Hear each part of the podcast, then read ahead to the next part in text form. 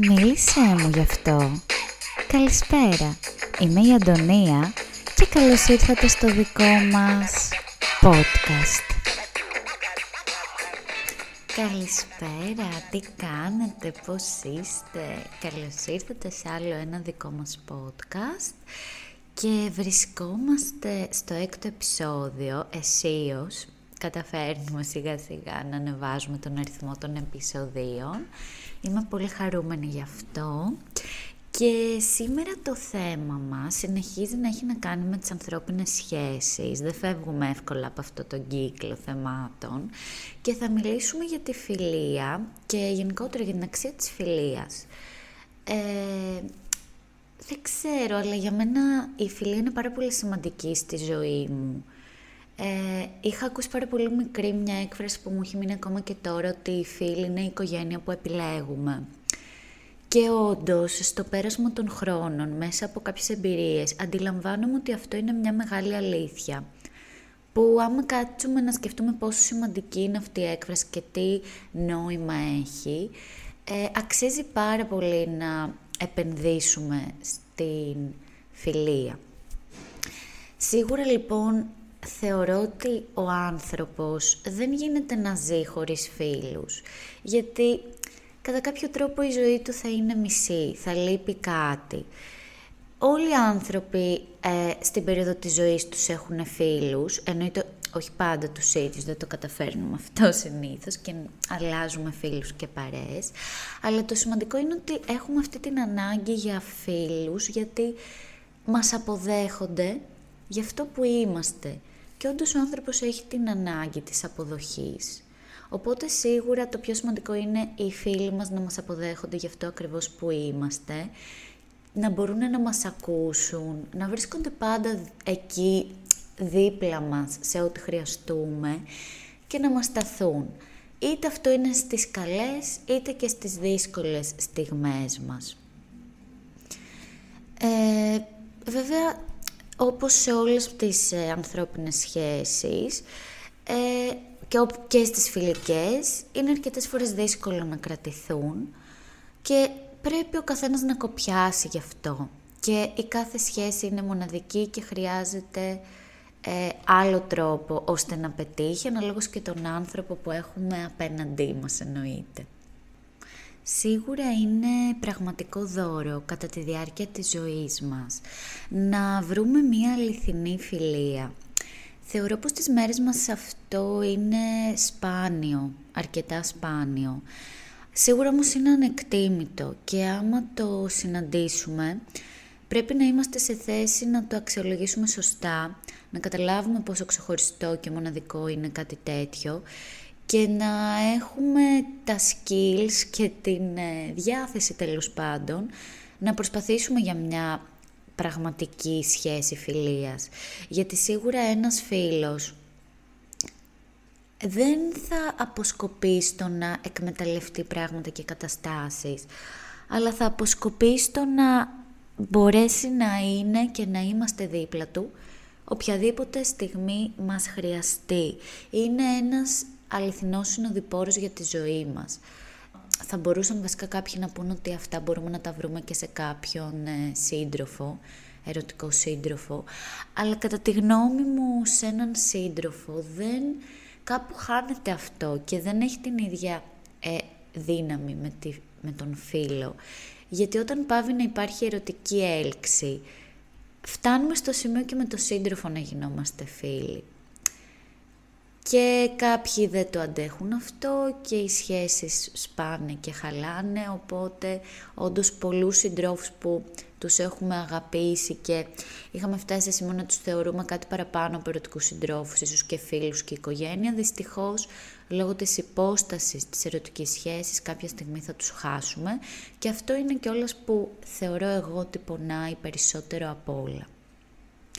Φυσικά, μέσα σε μια φιλία δεν θα είναι πάντα όλα όμορφα και ρόδινα. Ε, θα περάσουμε και κάποιες κρίσεις και θα δοκιμαστεί η φιλία, ε, γιατί υπάρχουν και δύσκολες στιγμές στη ζωή και σιγά μη δεν επηρέαζαν αυτή την ανθρώπινη σχέση. Αλλά το θέμα είναι να έχουμε πάντα τη, το σθένος και τη δύναμη να ξεπεράσουμε οποιαδήποτε δυσκολία και αντικσότητα και να κατανοήσουμε γιατί μας προέκυψαν αυτά ώστε να μπορέσουμε να τα βελτιώσουμε. Θεωρώ όμως ότι για να πετύχει μία φιλία πρέπει όντως να έχουμε κάποια πράγματα στο μυαλό μας σαν ε, κανόνες θα έλεγα Πρέπει σίγουρα να θυμόμαστε πάντα ότι η φιλία δεν είναι κάτι υποχρεωτικό. Είναι μια επιλογή που κάνει ο καθένας. Δεν μας υποχρεώνει κανείς να είμαστε φίλος με κάποιον. Απλά είναι επιλογή μας. Το κάνουμε για την δική μας ευχαρίστηση, γιατί εμείς το θέλουμε αυτό. Απλά πολλές φορές, λόγω της καθημερινότητας και του τρεξίματος, ε, από δουλειές, ε, δραστηριότητες, οτιδήποτε άλλο, ξεχνάμε να ασχοληθούμε ε, με τους φίλους μας και να τους δώσουμε αυτό που πραγματικά έχουν ανάγκη και κάπως τους παραμελούμε και απομακρυνόμαστε από αυτή τη σχέση. Αλλά η αλήθεια είναι ότι αν είναι πραγματικοί μας φίλοι θα είναι και για πάντα και θα καταλάβουν και θα κατανοήσουν τη δύσκολη φάση της ρουτίνας και της καθημερινότητας την οποία μπορεί να περνάμε. Ε, το ότι δηλαδή ίσως δεν μπορούμε να βρισκόμαστε κάθε μέρα με κάποιον φίλο μας δεν σημαίνει ότι πλέον έχει χαλάσει η σχέση μας. Εδώ βέβαια πρέπει να τονίσουμε ότι και καμία σχέση δεν είναι δεδομένη. Τίποτα δεν είναι δεδομένο. Και ότι όπως από τη μία μια τυχόν μικρή εξαφάνισή μας από τη ζωή του φίλου μας λόγω δουλειών ε, μπορεί να την κατανοήσει ο φίλος μας και να τη σεβαστεί. Έτσι και εμείς πρέπει να ξέρουμε και να σεβαστούμε ότι πρέπει να παλεύουμε ε, για τη σχέση αυτή. Και αν εξαφανιστούμε πρέπει μετά να κάνουμε τρελό comeback γιατί οι σχέσεις όταν, αφή, όταν τις αφήνεις σε αφήνουν. Το δεύτερο σημαντικό πράγμα που πρέπει να έχουμε στο μυαλό μας για τη φιλία είναι ότι πρέπει να είμαστε συνειδητά και ουσιαστικά μέσα σε αυτήν. Δεν υπάρχει ποτέ ε, η κατάλληλη στιγμή, ο κατάλληλος χρόνος για να είμαστε φίλοι με κάποιον. Η καλύτερη στιγμή βασικά είναι το τώρα, το παρόν. Όποτε μας χρειαστεί, όποτε έχει κάποια δυσκολία, ό,τι ώρα και να είναι, όπου και αν βρίσκεται, να βρούμε τρόπο αν όχι να είμαστε δίπλα του, να κάνουμε κάτι για να τον βοηθήσουμε και να τον κάνουμε να νιώσει καλύτερα, να, να του δείξουμε ότι δεν είναι μόνος του σε αυτό, αλλά έχει ένα στήριγμα, έχει, έχει κάτι να τον σηκώσει από τη δύσκολη στιγμή που μπορεί να βρίσκεται. Σίγουρα το μεγάλο επίτευγμα της φιλίας είναι ότι έχεις κάποιον άνθρωπο να σε ακούει να σε ακούει πραγματικά και να σε καταλαβαίνει. Κάποιες φορές μου αρέσει πάρα πολύ όταν είμαι έτσι, όχι με πολλούς φίλους, με δύο-τρεις καλούς φίλους, να τους λέω όντως ιστορίες και προβλήματα και πράγματα που με απασχολούν και δεν, δεν χρειάζεται αναγκαστικά να μου βρούνε λύση σε κάτι. Πολλές φορές δηλαδή δεν θέλω να ακούσω κάποια απάντηση σε όλα αυτά που τους λέω ή κάποια κριτική. Απλά θέλω να νιώθω ότι υπάρχει κάποιος να με ακούει, αντί να τα λέω στον τοίχο, να βλέπω δύο μάτια και να νιώθω ότι είναι ένας άνθρωπος απέναντί μου που κάτι του λέω και το κατανοεί. Χωρίς απαραίτητα όμως να είναι αναγκαίο πάντα και ο φίλος να σε κρίνει ή να σου λέει πρέπει να κάνεις αυτό, πρέπει να κάνεις εκείνο. Πολλές φορές κιόλας. Δυστυχώς όταν κάποιος φίλος μας μπορεί να μας δώσει κάποια συμβουλή, να μας πει κάτι, αν δεν το κάνει με σωστό τρόπο, μπορεί να νευριάσουμε, να τσαντιστούμε, να φοβηθούμε, να απομακρυνθούμε, να νομίζουμε ότι δεν θέλει το καλό μας. Είναι γενικότερα λίγο περίεργα όλα αυτά και θέλουν ειδικούς χειρισμούς για την κάθε φάση όπου βρίσκεται ο καθένας μας. Τρίτο και πάρα πολύ σημαντικό είναι να επικοινωνείς ουσιαστικά και αληθινά με τους φίλους σου. Η επικοινωνία που σίγουρα επηρεάζει τη φιλία, είτε αν είναι πάρα πολύ καλή προς το καλύτερο, είτε άμα δεν είναι καθόλου καλή προς το χειρότερο.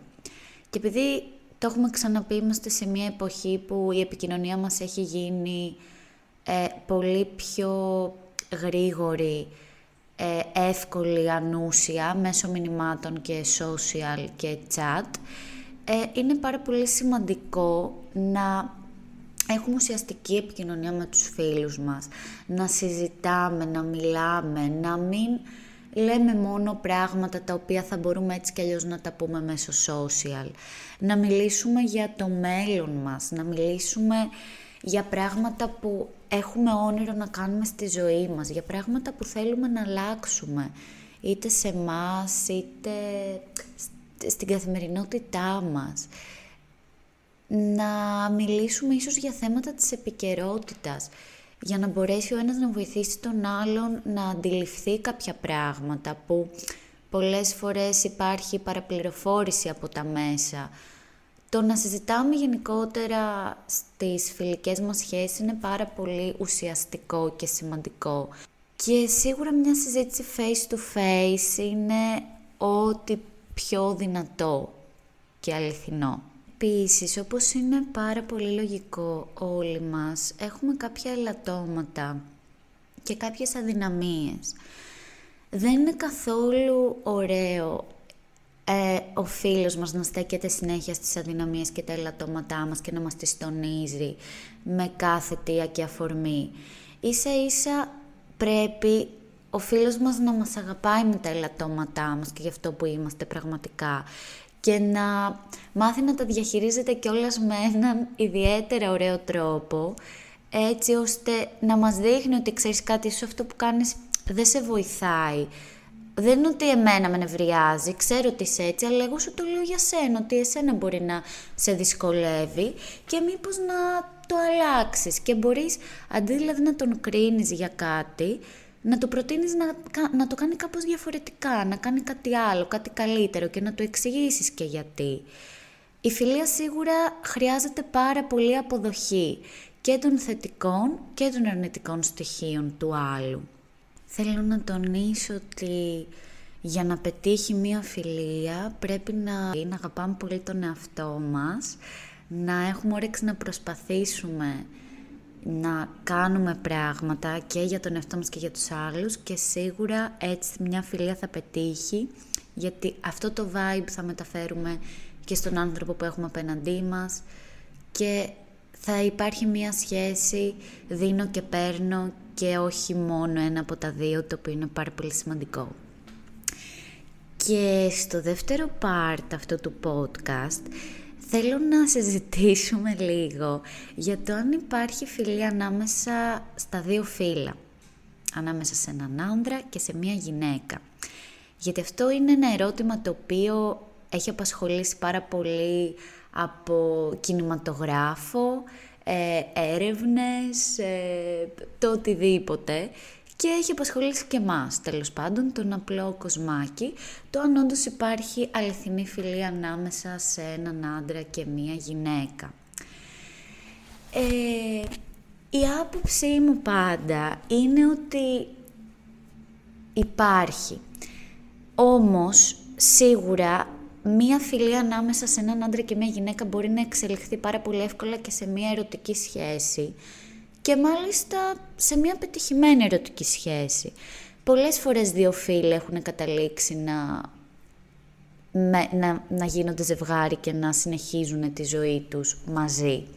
Το οποίο λένε ότι είναι και πάρα πολύ όμορφο γιατί έχεις γνωρίσει τον άλλον από μία άλλη του πτυχή, όχι μόνο του ερωτικού, και τον ξέρεις πιο ολοκληρωμένα ίσως και σε ξέρει και αυτός καλύτερα επειδή έχετε μοιραστεί όλες ε, τις εκφάνσεις της φιλίας. Οπότε και στο ερωτικό υπάρχει ε, μια μεγαλύτερη στοργή θα έλεγα και ίσως ένα πιο ουσιαστικό δέσιμο γιατί ξέρεις καλύτερα την ψυχή του άλλου. Αυτά όμως είναι διάφορες, ε, διάφορα πράγματα που έχω ακούσει γιατί εγώ δεν τα έχω ζήσει οπότε δεν μπορώ να μιλάω ε, από εμπειρία εκπείρας. Ε, πιστεύω ότι οι άντρες τους είναι πολύ πιο εύκολο να δουν μία γυναίκα ε, εκτός από φίλοι και ερωτικά, γιατί αυτό το πράγμα είναι σαν ε, από τη φύση τους, να θαυμάζουν το γυναικείο φίλο και το μυαλό τους ίσως να προχωράει και σε κάποιες άλλες ε, σκέψεις. Χωρίς όμως να αποκλείω ότι αυτό το κάνουν και οι γυναίκες.